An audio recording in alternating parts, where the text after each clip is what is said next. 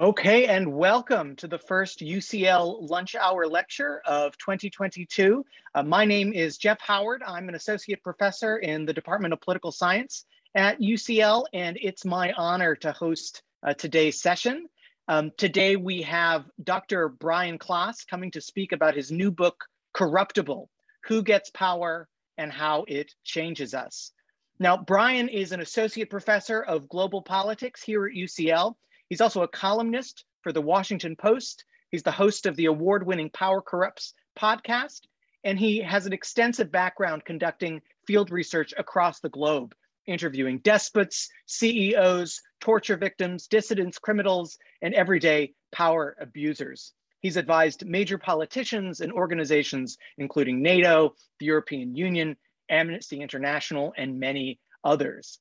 Now, as I've mentioned, Brian will today talk about his recent book publication. This is a book that draws on over 500 interviews with some of the world's top leaders, including presidents and philanthropists, as well as rebels, cult leaders, dictators, you name it, he's talked to them.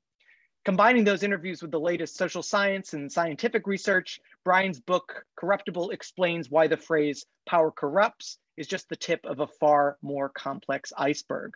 Now, I've personally read the book and I can assure you it's extremely compelling and entertaining, uh, but you don't need to take my word for it. Historian and journalist Max Boot called it the freakonomics of political science. Princeton's Eddie Glaude called it an extraordinary interrogation of the workings of power. And former chess champion and democracy activist Garry Kasparov summed it up nicely when he called the book a GPS system for navigating a world increasingly full of illiberal democracies, modernized dictatorships, and populists who care only for power. And so it's a real treat for us to have Brian joining us today to talk about his book, before we begin, I wanted to let you know that we will have time at the end for questions and that these can be submitted at any point during the talk by going to Slido. Uh, you just go to your browser and type in sli.do, Slido. And if you enter the event code hashtag UCL Klaas, K L A A S, that'll be the way to access um, the questions. So again, just go to Slido, sli.do, and enter the event code hashtag UCL Klaas, uh, where Klaas is spelled K L A A S. So those tuning in to YouTube uh, can go and do that. Enter your questions at any point during the talk or at the very end. I can remind you at the end of, of how to do that. Um, but without further ado, um, we're going to bring in Brian Klaas uh, to spend just over half an hour telling us about his book, uh, and then we can open it up to discussion. Brian, hi, thanks for joining us. Thanks for having me. It's a pleasure to be here for uh, this first event of 2022 to talk about uh, Corruptible, which has been the most interesting thing I've worked on in, in my career. Um, as Jeff said, I spoke to about 500 people across the world, many different countries, uh, many of them bad people, uh, all of them very good at getting into power and uh, wielding it often unjustly, unfortunately. The book is trying to look at power in a sort of 360 degree view what you know who gets it why do they get it? How does it change people? And how, how can we get better people into power? So i'll talk through this with a slide deck that i've prepared. And at the end there'll be plenty of time for questions i hope. Okay so the first thing to start with is that this this illustration by the way is from a, a piece that i had in the sunday times uh, this past sunday. And it refers to this idea of one of my favorite authors, Douglas Adams, who writes about this mystical world in which the humans are ruled by lizards and the humans hate and outnumber the lizards, and yet they continually vote for them. And the reason they vote for them when they're asked is because they say, well, if we didn't vote for a lizard, then the wrong lizard might get in. And the idea here is that, of course, you know, we have often this complaint in our modern societies. Why is it that all of my friends and family members are good and decent people who you know, behave with integrity? And yet, the people, as I look up echelons of power, politics and business and sport seem to behave badly so often. And the book is looking at some of the questions related to that. It deals with four main questions, four main topics. The first is Do worse people get into power? The second is Does power make people worse? Does power corrupt, to use the aphorism that's often quoted? Third, why do we let people control us who clearly have no business being in control? And how can we ensure that incorruptible people get into power instead? How can we fix the system? Now, I'm going to try to cover the entirety of a book in the span of 35, 40 minutes. So, in a way, I'm not going to answer all of these questions comprehensively. You get what the British often call the lucky dip, which is sort of a random assortment of various aspects of the book uh, and try to understand some of the phenomena. It's a very complex and uh, and interesting field of research, but it's one where I can't co- possibly cover all of it uh, in in this short time. The first thing I wanted to start with is this story from World War II and Abraham Wald. So Abraham Wald was the statistician who was brought a problem from the generals in the uh, in, effectively in the U.S. Air Force, U.S. U.S. military, and they said to him, "Look, we've got all these planes that are coming back from runs in Germany, and they have bullet holes in them, and the the, the red dots show you where the bullet holes were. So." If you have these bullet holes, and if you're dealing with this uh, this sort of destruction of these planes, they asked the statistician, "Where should we reinforce the plane?" And you know, you look at this and you see all these bullet holes in the wings, in the tail, in the fuselage, etc. And as soon as people looked at this, they had all these hypotheses. You know, we should reinforce the wings or the tail or, or the middle of the plane based on where the dots were. And what Abraham Wald did immediately was he said, those are the only places of the plane that you shouldn't reinforce because those are the places where when the plane gets shot there, it makes it back the airbase where you're actually observing it. All of the that got shot in the engine or those, those are flame in Germany somewhere. And what he was describing is this phenomenon as survivorship bias, basically where we start to see what has survived. And there's an insight here that I think is crucially important for power. We're analyzing those in power, just the tip of the iceberg. The people made it. The people who sought power got into power and held power. and that trifecta is actually quite rare. It's something you don't oh, you can't always imagine that everybody, all possible power holders are represented in the people who are actually in parliament or in CEOs or in other aspects of business. And so when you think about this, you have to remember that the invisible planes, the ones that were in Germany, the ones that were the flaming wrecks that didn't survive, that we can't observe now, those are like the people who never sought power, never wanted, never got into power. It's worth understanding that dynamic uh, in the in the in understanding how power operates. Now, there's a question that we have to ask ourselves, which is: Is power seeking, is being power hungry, something that is a genetic trait? Are people who are power hungry more likely to seek and obtain power in the first place? And what I tried to do in this book was try to combine various aspects of research in which you could look into, you know, the genetic research of it and also talk to people who are the offspring of extremely powerful people. So I'll tell you one quick story about the woman on the left here. Her name is Marie France Bokassa.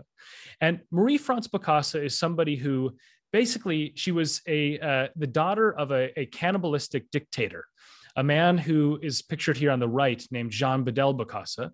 And she was someone who effectively grew up in the shadow of a palace who power and spent a significant portion of the Central African Republic's budget on trying to uh, give himself a massive coronation, the trappings of power, and to consolidate power.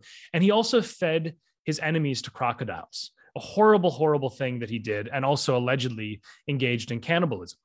Now, as he was uh, involved in this process, he gave birth to quite a lot of people, one of whom was Marie France Bokassa, the woman pictured on the left.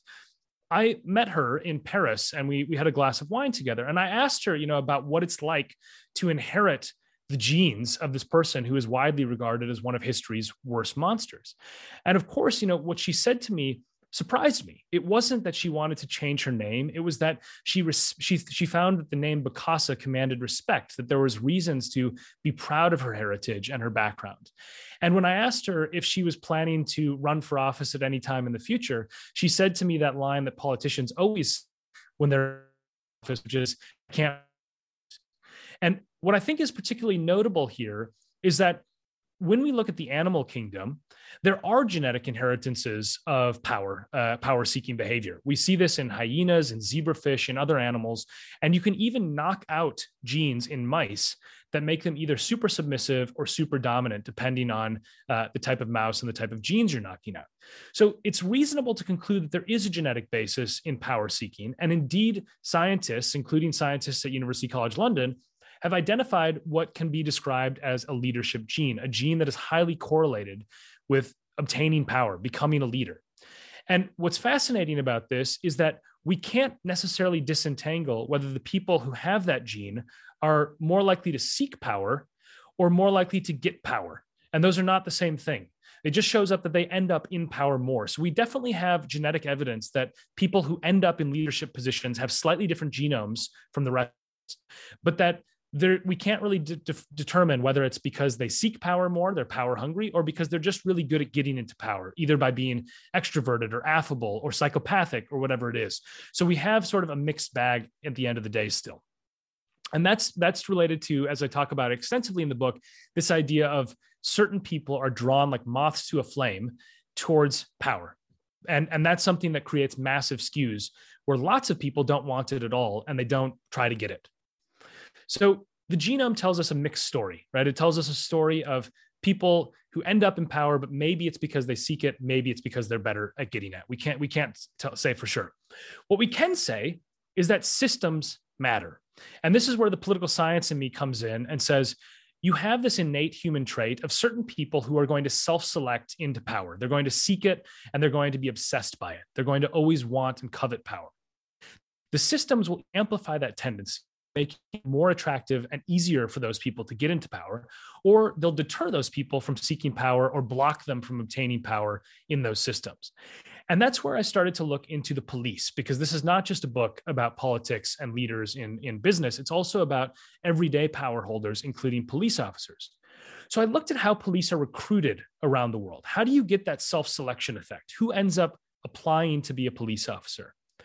And one of the things that I found quite striking is from this clip here. This is from a video in Doraville, Georgia, trying to recruit for police officers. And this still image is the image of the Punisher, the logo of the Punisher, a sort of anti hero comic book character who is known as a vigilante of justice who often catches criminals and then tortures them to exact his revenge. This is the opening to a video to recruit police officers in a small town called Doraville, Georgia, just outside of Atlanta already you're starting with something quite distinct. Now, the next video here, sorry, let me use next video here, which is uh, the SWAT video from this Doraville recruitment aspect, where you're looking at it and you're seeing that the Doraville Police Department actually owns a tank. They're a small town police department, 10,000 people, and they have a tank. Now, you've got this first two combinations, right? You've got the Punisher, then you have the driving of a tank in a SWAT vehicle. And inevitably, what you can think about is who applies to a job for which the image portrayal of it involves people in ultimately military fatigues. The people who get out in this video are dressed like soldiers to patrol their local town and the answer, of course, is that if you are a public minded person who just wants to serve your community, you're going to be repelled from applying for the Doraville Police Department. And that's, of course, what ends up happening. It's part of the reason why, in the US, for example, rates of domestic abuse massively police departments than in the general public. And I think it's worth understanding that the self selection effect can be amplified by videos like this that try to cater to certain people. Now, New Zealand understood this tendency of certain people to gravitate towards the badge and the uniform. As the London Metropolitan Police uh, former person who was in charge of recruitment and, and HR issues for the London Metropolitan Police told me, you know, if you're a bigot or a bully, the idea of policing people in a uniform, potentially with a gun, is very attractive. So what New Zealand did was they said, how can we stop that? We don't want those people. We want people who want to serve the public, not people who want to bully others with a badge and a gun. So New Zealand spent a lot of money on developing recruitment videos that portray policing completely differently. There's a lot of ethnic diversity and uh, gender diversity in their videos. You can see here, there's a video in which this is a person from the Maori indigenous community, which is underrepresented in the police, being depicted as helping somebody cross this completely different from the tank and the Punisher. And then you have at the end, they're chasing this unseen criminal who turns out to be a border collie that has stolen a woman's handbag. And that's the ultimate criminal that they're chasing down throughout this two minute suspenseful recruitment video. Now, in place of the Punisher logo, it says, Do you care enough to be a cop? Right. And the point here is that by depicting policing this way, they had a radically different profile of person end up arriving into the uh, the sort of public uh, public facing role of becoming a police officer. They had a different demographic group. They had more women, more ethnic minorities, and a lot of different kinds of people, personality wise, who normally wouldn't be drawn to policing threw their hat in the ring. And the empirical data is quite clear on this. It, all it took was portraying policing in a different light. And this is one of the key uh, key insights that I think comes out in the book is that while there are human tendencies to for the wrong reasons, especially under power hungry individuals. You can counteract that if you carefully design systems that try specifically to attract people who find power to be a calling to service rather than a way to control and abuse other people. And often that simple solution can yield quite profound results. And yet, most organizations don't think this through. Most organizations off, uh, operate on autopilot political parties wait for people to apply to be candidates and that amplifies the self-selection effect that provides effectively a ramp for the worst among us to enter uh, positions of extreme power now I said before that systems matter. There's another study in the book that I think is crucially important for understanding how this actually operates to back this up with more empirical evidence. And what happened in this study, I've got dice on the screen. Economists decided to have a study in which students were asked to roll a dice 42 times. But every time they rolled a six, they would be given an amount of money. Sixes you got, the more money you got. Now, what was interesting about this is the students were able to self report their scores. They could say, I got four sixes or I got 12 sixes. Or as one student in India put it, I got 42 sixes in a row. Now, the, the students who self reported uh, would be caught out if they lied by statistical methods because you can you can have a pretty high confidence level that if somebody says 40 out of 42 times I rolled a six, that they're lying. So what this what the economists did was they took a measure of how likely it was that an individual student was lying, and then they asked them about their career ambitions. And what, what happened was in India, where the civil service is notoriously corrupt and full of people who extract bribes, there was a massive correlation between people who lied about their dice rolls and people who wanted to become bribe extracting bureaucrats, people who wanted to end up in a world where they could basically shake people down for cash. When they redid the study, exactly the same method in Denmark, where the civil notoriously clean, exactly the opposite results. The people who were extremely honest about their dice rolls, those were the people who gravitated towards civil service positions. And the lesson here is quite simple, but also very profound. Rotten systems attract rotten people, and good systems attract good people. And so, one of the main arguments in the book is that, yes, there are human nature aspects of power seeking. There's also, as I'll talk about in a second, certain kinds of people, psychopaths, for example, who are particularly drawn to power.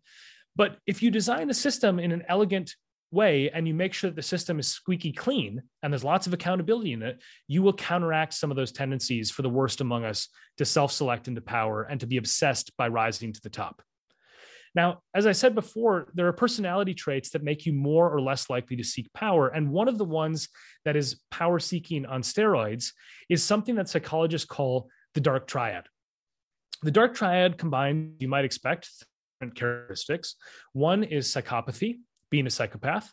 One is Machiavellianism, or sort of the ends justifies the means. However, you can get into power makes sense. And the third is narcissism, this sort of ego driven, power hungry aspect to certain personalities. Now, many of us have bits of this, right? All of us are somewhat narcissistic in certain contexts. All of us can be a little bit Machiavellian. And dare I say, we can occasionally exhibit traits that are uh, you know in line with psychopaths but all in very modest amounts people who are in, in, in, in this kind of psychological world characterized as having the actual dark triad in spades, they have all three dialed up to the extremes. They have lots and lots of these traits. And these people are obsessed by power. All of the evidence suggests they're disproportionately power hungry, but they're also disproportionately good at getting power. And one of the reasons for this is because of the way that we design the systems that determine who ends up getting promoted or who gets a job or who ends up getting elected. What I mean by that is in our modern society are extremely performative. They require you to put on a performance that convinces people that you're likable, affable, somebody who should be trusted over a short period of time. Now, with psychopaths, for example, those people are very, very good at something called superficial charm, which is making people like them, at least in small doses. The job interview, the promotion interview, the election is the perfect venue for them to shine. You also have narcissists who are more attuned to what other people think of them because they're so ego driven and therefore are often very good at presenting themselves well. So, what's actually happened in modern society is we've designed systems that cater disproportionately well for people who are ultimately dysfunctional. And one of the lessons that psychopath experts told me is that the dysfunctional psychopaths, the ones who can't control the dials of psychopathy and Machiavellianism and narcissism, have them turn up all the time, those people are the serial killers that you've heard about. The people who can dial them down when they need to make people like them, those people are often at the high echelons of business and politics and so on. And the data shows this too, depending on the study that you look at psychopaths are either four times or up to 100 times more represented in leadership positions than they are in the average public. So you have a massive skew uh, that has unfortunately meant that some of the worst among us, those who are least able to wield power justly, are most likely to obtain it. This also is one of those things where I think we have to think about ourselves, turn the mirror onto ourselves, and think could we all behave badly in the right situation? Is there sort of an inner demon within all of us in which, in the right context, the right system, we could mimic the behavior of some of these people who have dysfunctional brains, the dark triad? Or are we all sort of fixed? Are we automatically angels or demons to begin with? And, and one of the ways that about answering this question, we understand the deep psychology uh, that underlies why we pick strongman leaders, why we gravitate towards certain people, and why we decide that someone is fit to govern us and someone else is not. Now, Vladimir Putin, as you'll have seen these photos most likely, loves to depict himself shirtless in a variety of different photo shoots to show that he is the strong, charismatic leader. Here he is with a gun. I'll leave it on the horse one. So the the the reason for this is actually, I think, quite surprising, which is comes from it comes from a field known as evolutionary psychology. And what evolutionary psychology basically argues is that there are templates in our brains that are used to determine who should lead us. And those templates have not fundamentally changed for the better part of between 50,000 and 100,000 years. And the reason for that is because our brains haven't had time to actually evolve much during that period. So we basically brain structure, brain chemistry as somebody who lived 50,000 years ago. The problem is our societies have massively changed. So 50,000 years ago, it might have been adaptive during a crisis, for example, to turn to a physically large male who was effectively good at fighting off a rival band of warriors, or who might be able to provide decisive, powerful leadership during a acute crisis. And so one of the things that psychologists have been able to replicate in the modern era is that when they ask people to choose a leader, some of them will gravitate towards a physically strong person, but it's a muted effect. When they say that the environment in which you're picking a leader is in a moment of crisis because of a famine or a war or dare i say a pandemic the selection then gravitates towards physically bigger physically taller men in those instances and those studies are replicable and this interestingly only appears to have an effect for male leaders it doesn't seem to affect females which was characteristic that was lost apparently on this woman whose name's Hajnal Ban an Australian politician who read this research and decided to get her legs broken and stretched by three inches in an attempt to uh, increase her odds of getting elected, uh, despite not understanding that this finding seems to only have applied to, to male leaders. Uh, she did win her election, but I don't think it was because uh, her legs were three inches longer than they were before. I also want to talk about systems and how they change uh, behavior based on the sort of dynamic or the rules that are around people. I'm going to briefly talk about bees, which was something I hadn't studied previously in my role as a political scientist, but I found fascinating. The short version of the story is that there are two kinds of bees that are very similar, but have different kinds of hives. And one hive has a system in which the hive capsules are basically open and able to be viewed by any passing bees that are inspecting them, known as police bees, and another type of hive has them closed off. And the reason that matters is because a lot of these worker bees would like to end up producing a queen to pass on their genetic material, but it's actually bad for the hive if they do so because there can only be one queen in each individual hive. What's fascinating about this is that the hive design, the one that provides the easily inspected cells, is one in which there's a lot less basically uh, attempts to make excess queens because they know they can't get away with it. The, the police bees are going to determine that an excess queen has been laid and they're going to effectively kill it.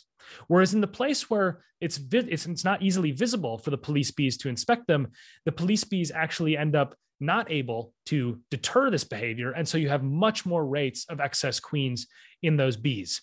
Now, I use this as an analogy to say effectively, if you end up in a system for which bad incentives basically enable you to behave badly with ability, the, the odds that you're going to have more people behaving badly are significantly higher. So it's a mix, right? We have all these different aspects of psychology, we have systems, we have deterrence, we have accountability, and all of them add up to uh, this outcome that we currently have of lots of bad people in power doing bad things. So one unexpected way that I show this insight in the book, and probably the weirdest thing I did in my in my research, one of the weirdest things certainly, was I took a ski lesson in Vermont with this man whose name is Paul Bremer. And Paul Bremer uh, ran Iraq as part of the Coalition Provisional Authority in 2003. He was put in charge by George W. Bush to run Iraq after the invasion. He's now uh, retired and works as a ski instructor in Vermont. So I flew out and I interviewed him there. And what was fascinating about this was that Bremer basically said to me, Look, you know, I inherited a dictatorship. I didn't have the system that I wanted to have. And Bremer previously was someone who had served as an ambassador to Norway with distinction. Nothing he had done really scrutinized as having been wrong or abusive or anything like that. He had a sterling record. He ends up inheriting a dictatorship, living in the palace of the Hussein sons, ends up with a bounty of 10,000 grams of gold put on his head by Osama bin Laden, which I think is a first for a Vermont ski instructor, and is in this position where he basically decides, you know, uh, early on in his tenure as the viceroy of Iraq, to contemplate shooting people who are looting uh, during the post invasion breakdown of security as a way to send a message that the, the US government is serious about security. Now, it, it, makes my skin crawl to think about the idea of shooting people who are just stealing, you know, TVs or food or whatever it is. But what Bremer said to me that I think is worth considering is he said, look, when I was in Norway, I never in a million years would have even contemplated this idea. A broken system in which order was in, was enforced by the barrel of a gun. Now that doesn't make it right, but it does provide an insight that Bremer, the same exact person in two different contexts, starts behaving differently. And I think this is a crucial aspect of, of my argument is that we are much more malleable than we like to think. We're not all good or bad people, and systems and context and constraints dramatically shape our behavior, which means that we actually can make people in power behave better because they're not innately necessarily good or bad. Some of the people with the dark triad, by the way, are probably unsalvageable, and the only thing you can do is try to keep them away from power. Other people are absolutely salvageable in the right circumstances, and a good system can produce the best in us. Now, I've got two things that I wanted to talk about in terms of policing before I wrap things up in a moment. One is that there is also a, a sort of uh, interesting study, another fascinating study in the book about how much accountability matters for leadership. And this involves study of parking tickets at the United Nations. So when you think about uh, why people behave badly, there's maybe perhaps one explanation is, oh, they're, they're a bad person or they come from a bad culture. In the United Nations, diplomats and people who worked for uh, embassies have what's called diplomatic immunity. So they are not subject to normal fines for parking tickets. And as a result of this immunity, these diplomats effectively racked up 150,000 parking tickets to the tune of $18 million over the span of many years. At one point, the New York mayor decided to crack down on this and to start impounding cars that had multiple parking tickets. So you end up with this natural experiment where you have a pre enforcement period in which the diplomats can get away with everything, and a post enforcement period in which, in which they can get away with nothing. And what's fascinating about this is that you have a situation in which you have basically in the pre enforcement period, what you expect is what the diplomats from and Japan and Germany are all parking legally the way that they would back home. And the diplomats from more corrupt cultures, Yemen and Egypt and so on, are racking up sometimes 200 parking tickets on average per diplomat.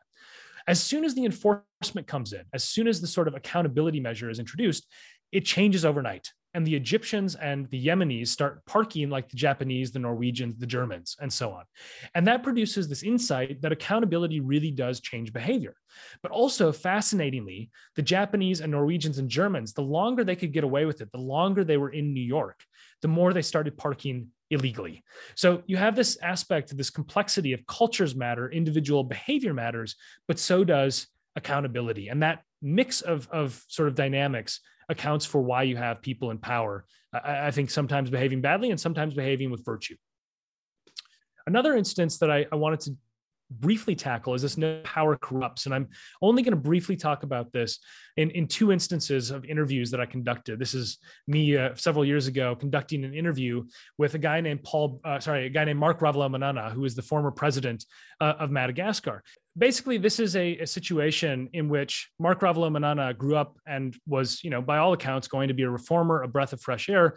And as he was in power, the longer he maintained his position, the more corrupt he got. Uh, and ultimately, he was brought down in a corruption scandal uh, in a coup d'etat in 2009, interestingly, by a 34, 34 year old radio disc jockey who unseated him. But Marc Ravalomanana was this person who's a classic case of that Lord Acton aphorism power corrupts, absolute power corrupts, absolutely. And another person I discuss in the book is this woman, Ma Anand Sheela. You'll have encountered her if you've seen the Netflix documentary Wild, Wild Country. But she's an, an amazing case study of someone who enters the, the sort of echelons of power alongside of a cult leader, a man named Bhagwan Shree Rajneesh, and starts to have her ethical principles completely eroded to this to the scale that she ends up poisoning or helping to orchestrate the poisoning of a thousand people with salmonella in rural Oregon in the mid 1980s. Also attempts to basically plot multiple assassinations and uh, ends up in prison and deported. And these case studies are fascinating because they're real life examples of that saying that all of us seem to intuit that power corrupts and absolute power corrupts absolutely. And what I outline in the book is why that happens, right? Power actually changes your brain chemistry, as I talk about in one of the chapters, but it also changes your psychology. And there's a few reasons for this that I perhaps can talk about more in the Q&A, but one of them, a very simple one, is your mind gets warped if you're in a powerful position just by lived experience. I mean, Ma Anand Sheela was effectively treated as the voice of a god, a semi a demigod on earth. I mean, it produces a very strange psychology for people. Or, as one former presidential candidate in the U.S. told me when I interviewed him, that you know it's really weird when you walk into a room and everybody stands up and applauds you and always laughs at your jokes. It creates a dynamic that affects your thinking. And so there is actually empirical evidence. Psychologists have demonstrated this, showing that power does indeed corrupt. But as I think I've hopefully shown, it's just one small part of the dynamics around who seeks power, who gets it, uh, and how it changes people. This is Ma Anand Sheela, by the way, today. And this is the other fascinating aspect about her is after she was deported for serving four years in prison, and she is still to this day the worst bioterrorist in American history, I flew to Switzerland to meet her and to interview her. And she is in charge of, believe it or not, a care home for people with mental illness and was given this charge by the Swiss government and has had no indications of any sort of abusive power or any sort of un, inappropriate behavior ever since. And this is somebody who, when she wielded power, tried to assassinate public figures and successfully orchestrated the poisoning of a thousand people in rural Oregon. So, you know, it's one of these amazing stories that shows how power can really change uh, how people behave. Now, how do we fix this all? I've just got two quick uh, things that I want to talk about, and then we can talk about it more in the Q and A. Uh, both of these are going to talk about the power of randomness. I have 10 different insights in the book, principles that I think can make systems better, get us better people in charge of us. But two of them uh, rely on randomness. One of them is this concept developed by the New York Police Department and used by police departments around the world now called integrity testing. So basically, what happens with integrity testing is police officers end up in a position where they believe that they have stumbled upon a drugs bust with perhaps quite a lot of cash on the table, maybe some drugs on the table. And what they don't know is that it's been staged and that there are microphones and cameras filming them. And if they pocket, let's say there's $20,000 in cash on the table, if they pocket $6,000 and then report $14,000, they are either fired or arrested, depending on the severity of the offense. Now, what's fascinating about this is that when the NYPD initiated this pilot, they did 500 different integrity tests. But when they surveyed police officers in the New York Police Department, 12,000 cops said that they had been subject to an integrity test, which meant 11,500 people in the police force had actually encountered situations that they thought was a setup, but turned out to be a real crime scene. What was interesting about this is as a result of that randomization of the stings, it meant that all of those 12,000, both the 500 real cops who had been subject to the integrity test and the 11,500 who mistakenly thought they were, they ended up in a position where they all thought that they were being tested. So they all behaved better. It created random, basically, surveillance that for people in positions of power end up uh, worrying more about, uh, you know, whether they're going to be watched, whether they're going to be caught, and it creates better behavior. So, randomized accountability can be quite a powerful tool for those on, on, on the top of our societies or those with the most propensity to abuse us. Another proposal that I wanted to leave you with before we get into questions is the idea of random oversight. Now, in ancient Greece, there was this device known as the kleroterion, which effectively randomly allocated citizens to something called the Citizens' Assembly that made decisions about what the public would be governed with, the, the rules, the laws of society. It was like jury duty, but for government. Now, this idea in modern political science is known as sortition. And I don't think sortition is actually a very good idea for determining the composition of our parliaments or our congresses, because I think modern politics is so complex that you need to have a real understanding of dynamics and expertise to do things like negotiate a nuclear test ban treaty. It's probably not going to be a good idea to have uh, randomly allocated people dealing with some of these extremely complex problems. But I do think for oversight, it could be extremely useful. So I propose in the book a randomly allocated shadow parliament or shadow congress, for example, a shadow board in business that randomly picks people, either from the employee base if it's a business or from the general public if it's a government, that debates and decides upon the same questions as the actual parliament, actual congress, actual board of directors of a company, but is non binding. Now, the reason for this is because anytime a politician who's power hungry is doing something out of greed or because a lobbyist told them to, or in the UK, for example, where you have chumocracy and you're giving contracts to friends, the shadow government wouldn't do that. The randomly allocated citizens would come up with a different solution to a problem. And it would expose the gulf between the motivations of power hungry politicians and the randomly allocated public. So I think this is one other way of a sort of creative outside the box element of social engineering where you could build a better system that holds those in power more to account just using the power of randomness. Now, there's so much more that I could talk about, but I hope that you've gotten a sense of the core ideas of the book, which effectively are that power hungry people are going to gravitate towards power no matter what. It's up to us to design systems that deter them from seeking power and stop them from attaining, obtaining it. And then trying to actively seek out people who don't want power and try to put them into positions of authority instead, because it's very likely that they would be best at wielding it. So the book is a mix of psychology, political science, behavioral economics, evolutionary biology, evolutionary psychology, et cetera. And it's all trying to answer this fundamental question of who gets power and how does it change us so with that i'll turn things back over to jeff who can ask questions and i, I believe he's got some coming in on slido as well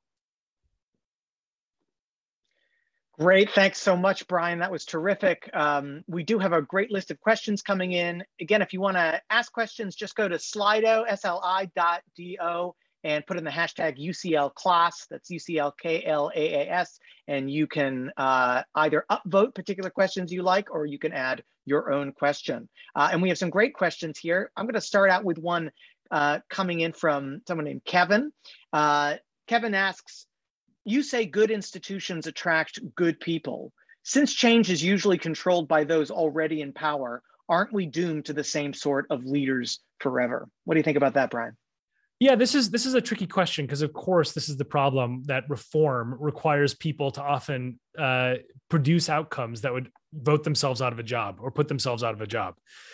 This is why I think we need things like shadow parliaments that don't require any sort of. You could you could make one with you know publicly funded. You could do it all sorts of different ways different NGOs or foundations can produce them. It doesn't require government sanction to do it.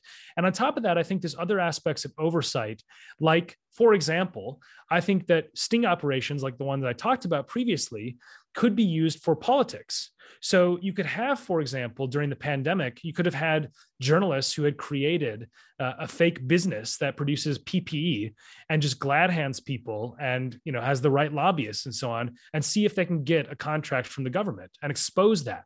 So you're in this sort of chicken and egg problem or sort of you know cat and mouse game where yes you do need to produce some sort of interventions even if the people in power won't accept them. And you also have to hope that you can elect people who are reformists, right? Reformers, and, and actually are no matter what the, the the, situation they're in, will actually try to drive an agenda uh, of reform. And it's both, right? You can't just rely on the individual to come and save us. You also have to sort of produce accountability. So I, it, there's many different ways you can do this, and some of them, by the way, like regular rotation, uh, rotating partners in police forces, is something that doesn't actually get resisted that much by those in the institution because it doesn't really burden them considerably, but actually has been shown to have massive anti-corruption effects because you collude with more more often with people who you trust. So if your if your partner and you are embezzling for the better part of a decade, you're going to continue doing that. Whereas if you rotate your partner every three months, that's going to breed a level of potential distrust for collusion. So, you know, the, the point I have in the book is there's no one silver bullet. There's 10 different principles I propose. Some of them are, would require people in power to be on board, some of them would not. And you need to do many different fronts because this problem is not simplistic. It's not going to be solved by one sort of magic bullet. And uh, if it were, we would have already figured it out by now and had better leaders in charge of us. So here's a related question about term limits. Uh, what do you think the implications of your research are for term limits? And, and do you personally favor term limits uh, for members of, of parliament or members of, of Congress?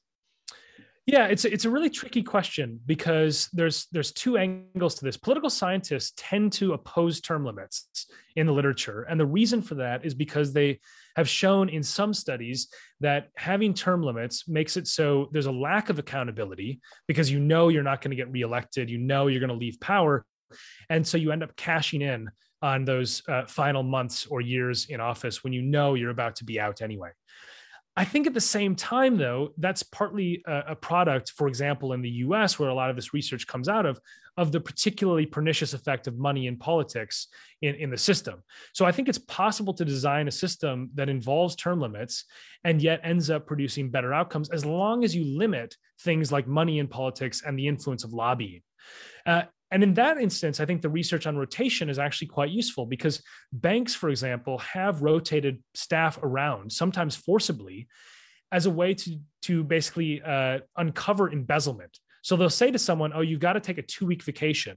And they figure if somebody is cooking the books, you'll figure that out when they go on vacation because all of a sudden they'll be gone for two weeks and the numbers won't uh, add up the same way. So, you know, I think there are there are ways to consider this, but it does require some careful attention to things like money and politics and lobbying to ensure that the final term of an elected representative is not the one where they just sort of cash in and set themselves up for a lucrative gig as soon as they leave the halls of power. Great. And one last related question in this in this on this theme. So um, you think we need to solve this through reforms at the systemic level, not the individual level. And I take the person there to be saying it's not good enough that we just encourage people we like to run for public office, although we might do that. It's really important that we have systemic level reforms. Um, but we need the individual reformers to lead those reform initiatives. And so I, I, I, guess the question is, do you have any insight or guidance for those people in their communities who are interested in leading those kinds of reforms? What on the ground does it actually look like to, to lead those kinds of systemic changes? That's that's a great question, and it is both, right? I mean, we need to change the systems, but we also need better people to seek power. So I'll speak from from personal experience. The reason I got interested in politics, and you know, I end up eventually as a political scientist, is partly because my mom ran for the local school board when I was eight years old. And she just wanted to sort of help her community and make a, a, bit of a difference. And so she ran for office at the very local level. Now, when she complained about it uh, and, and was saying, here's the difficulties of the job, it was things like, you know, dealing with a pay dispute, quite banal sort of issues. Occasionally, you'd have a parent who was angry that they were teaching evolution in school, whatever but it wasn't death threats and harassment and crazy people showing up at your door. And that is how local politics looks to a lot of people in 2022, whether it's in Britain or the United States. And so, you know, one of the things I worry about is that we have created a system in which normal low level leadership, even, is viewed as unattractive to normal and decent people. They don't want to become the next generation of school board members because you know it is quite frankly it can be dangerous in the united states at the moment you can face serious death threats you need police protection at the meetings uh, which is a, a symptom of a, a, a, sort of dysfunctional society that we find ourselves in but I, I do think that that's crucial to making sure that or, ordinary people who want to serve find it appealing rather than repulsive. So that's the first step. The second thing is you actually have to ensure that you proactively seek out people who have already showed integrity and leadership in other fields to go into politics, for example. You know, we don't want to have a system in which you say, all right, you know, step right up if you think you should be the prime minister, because that system amplifies that tendency of power hungry people to put themselves forward. What you want to do instead is to have parties that devote a lot more resources than they do currently, all the way down to the local level, of effectively headhunting people who might not have ever considered a run for office, might actually find the idea absolutely unattractive, but might be convinced to serve their community. And those people are most likely to behave with integrity because the power in itself is not a reward for them. If the power is a reward in itself, then that means you're going to have people who behave in much more Machiavellian ways to obtain it. So, you know, I think we have to do all of the above. You have to think about the individual, you have to think about, about the system, and you also have to think about accountability for those who actually wield power, because even the angels among us can behave in demon like ways after they've obtained power and had power corrupt them. So, you don't have one possible solution. You just have to think about all the different uh, levels and mechanisms and work on reforming them. And I will say, by the way, what I'm particularly depressed by in doing this research is how few organizations and how few political systems think about this in a systematic way and try things, right? I mean, the way that we structure our societies and the way we decide who gets into power has not fundamentally changed for decades. And yet all of us gripe about who's in power. I mean that's the paradox of this is that we're all unhappy with what ends up being produced and we're not trying to engineer different systems that propel better people into power and we should start doing that in my view. Great. There are a couple questions now about um, your methodology in the book. Um, so one of the questions is can you please explain a bit more about your process for selecting case studies. Uh, for example, the, the story about the Doraville um, Police Department is, is really compelling. And how did you go about um, finding and then deciding to talk about those particular case studies? Yeah, it's a great question. So, what I was trying to do in the book was to, uh, I use anecdotes and some of the stories from my own research. Uh, and then I match them up with studies and empirical evidence and so on that is uh, from unrelated fields. Now, when it came to the police, for example, what I tried to do was to start by looking at what is ultimately an outlier, right? The Doraville case is not representative of what every single police department in the US is, though they are far more militarized than other, other countries' police departments. And, and then what I did was I, I took this example, this anecdote of here's what it looks like at the extremes. And it's like, you know, if you watch the video, you can type into YouTube uh, after this talk, you know, Doraville PD recruitment video, you won't believe what you're seeing. It is it's it's unbelievable. Death metal music, the Punisher logo, uh, people in military fatigues throwing smoke grenades for the local police department. But I wanted to show what the extreme looked like, and then I turned over to sort of the more representative data. And what the representative data shows is that when the U.S. military, for example, and the U.S. government decided to decommission some of the uh, military weaponry that was used in Iraq and Afghanistan shortly after their invasions in the early 2000s, rather than junking it, they sold it at very low prices to police departments around the US. So I bring in this sort of extreme example of what the recruitment looks like. And then I talk about the actual overall picture. And I say, look, what's happened is that a lot of these places have absurd levels of militarized equipment. And it's no surprise that they use it. And of course, there's an empirical study that shows that those departments that most gravitated towards military equipment also had higher levels of violence and higher levels of, of, of, killing than those that didn't apply for military equipment. So there's a self selection effect there.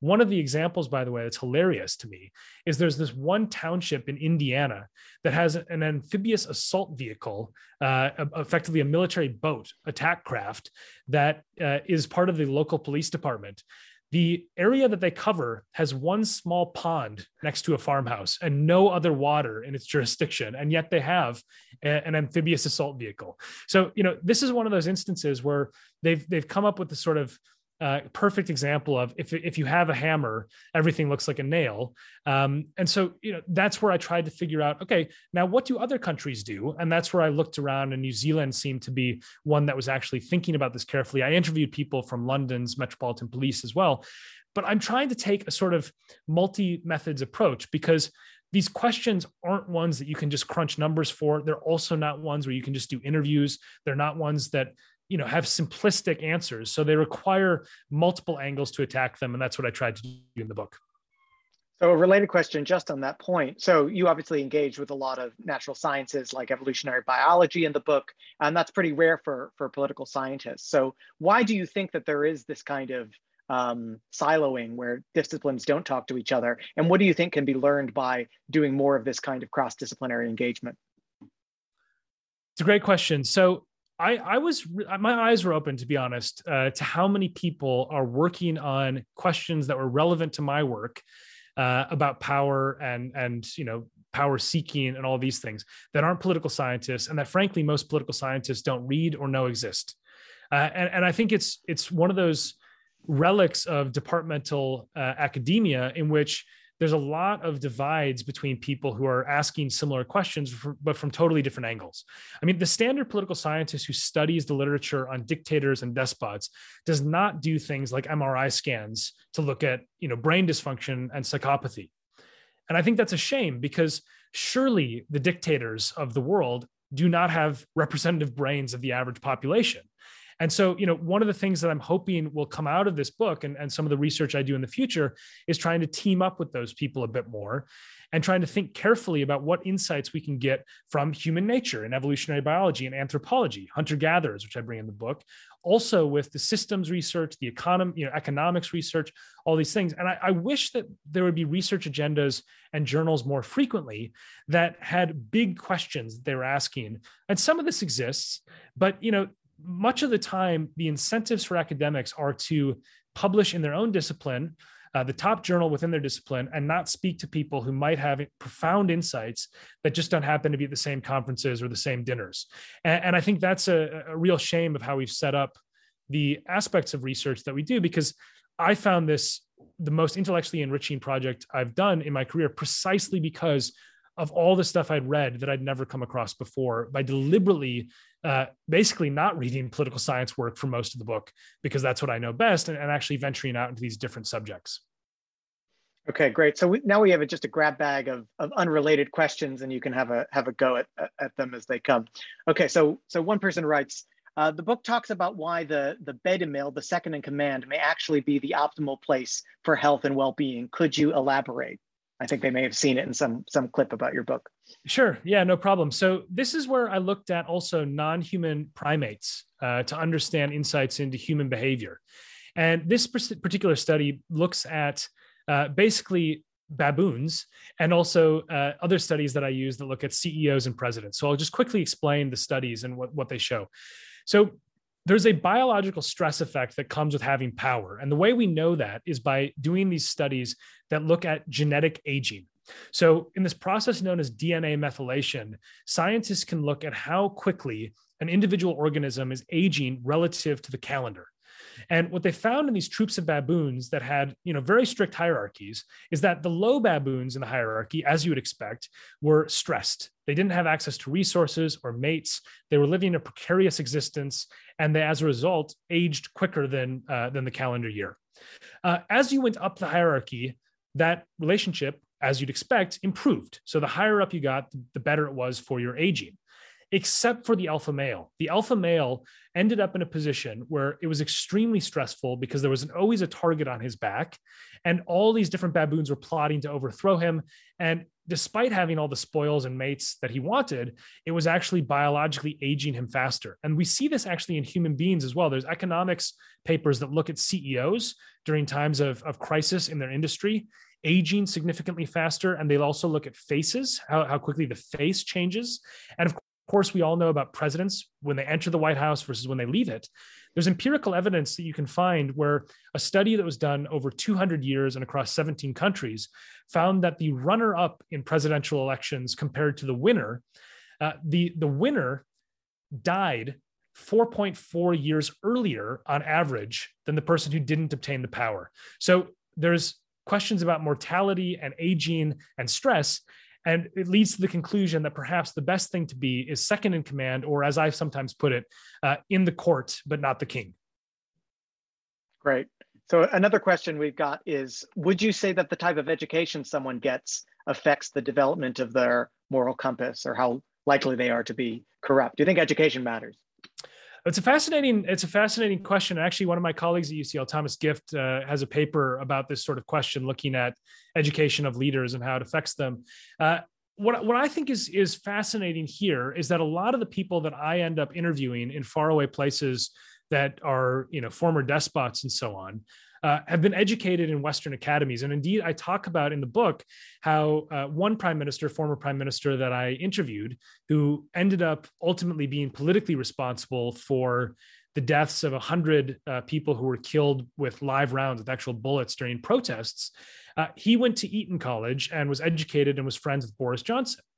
And so, you know, I think that there's no silver bullet. I think there's no idea that, you know, if you get the right education, you're going to end up with the right sort of system and the right person in charge. But I do think that being put into a world in which there are rules, there is accountability, and having that socialization process can certainly help somebody understand what it's like if they come from a society that has much less rule of law, much less accountability, and so on. But it's no guarantee. I mean, Aung San Suu Kyi is a great example of this, where the hopes of the world were placed upon her. And I think people sort of sainted her in a way that was unjustified. And when she ended up in power, you know, the Rohingya minority uh, in Myanmar suffered dramatically as a result of that. So while education can be enlightening and helpful to people to socialize them politically, it is by no means a panacea that fixes all these problems. It is part of the solution, but not the solution. Great. And I think we have probably have time for, for one more question. Uh, and the question that I'm going to throw to you is what surprised you the most when you were doing your research? What surprised me the most was probably the work on evolutionary biology that I knew very little about um, and understanding the origins of, of human hierarchy. Uh, I won't give the whole explanation here, but I, I suffice to say that I, I, came up with a cringeworthy pun uh, of war and peas peas the food to describe the two major uh, drivers of human society moving from a more egalitarian flat uh, design to a much more hierarchical structure design, warfare and agriculture being two of the primary explanations for this. And much of the, while this is some, somewhat disputed and debated, much of human history had a significantly more egalitarian structure than modern society. And indeed, most modern hunter gatherer societies, the ones that have not incorporated into the modern world, uh, also operate in something that's called a reverse dominance reverse dominance hierarchy where they try to enforce egalitarianism among the band uh, something completely at odds with our lived experiences where we all have multiple levels of bosses uh, above us in 2022. Brilliant. Thanks so much, Brian. That's about all the time we have. Thanks everyone for joining us for this session. Thanks to Dr. Brian Klaas for coming and talking to us uh, about his new book, uh, Corruptible. You can get it now at all good bookstores.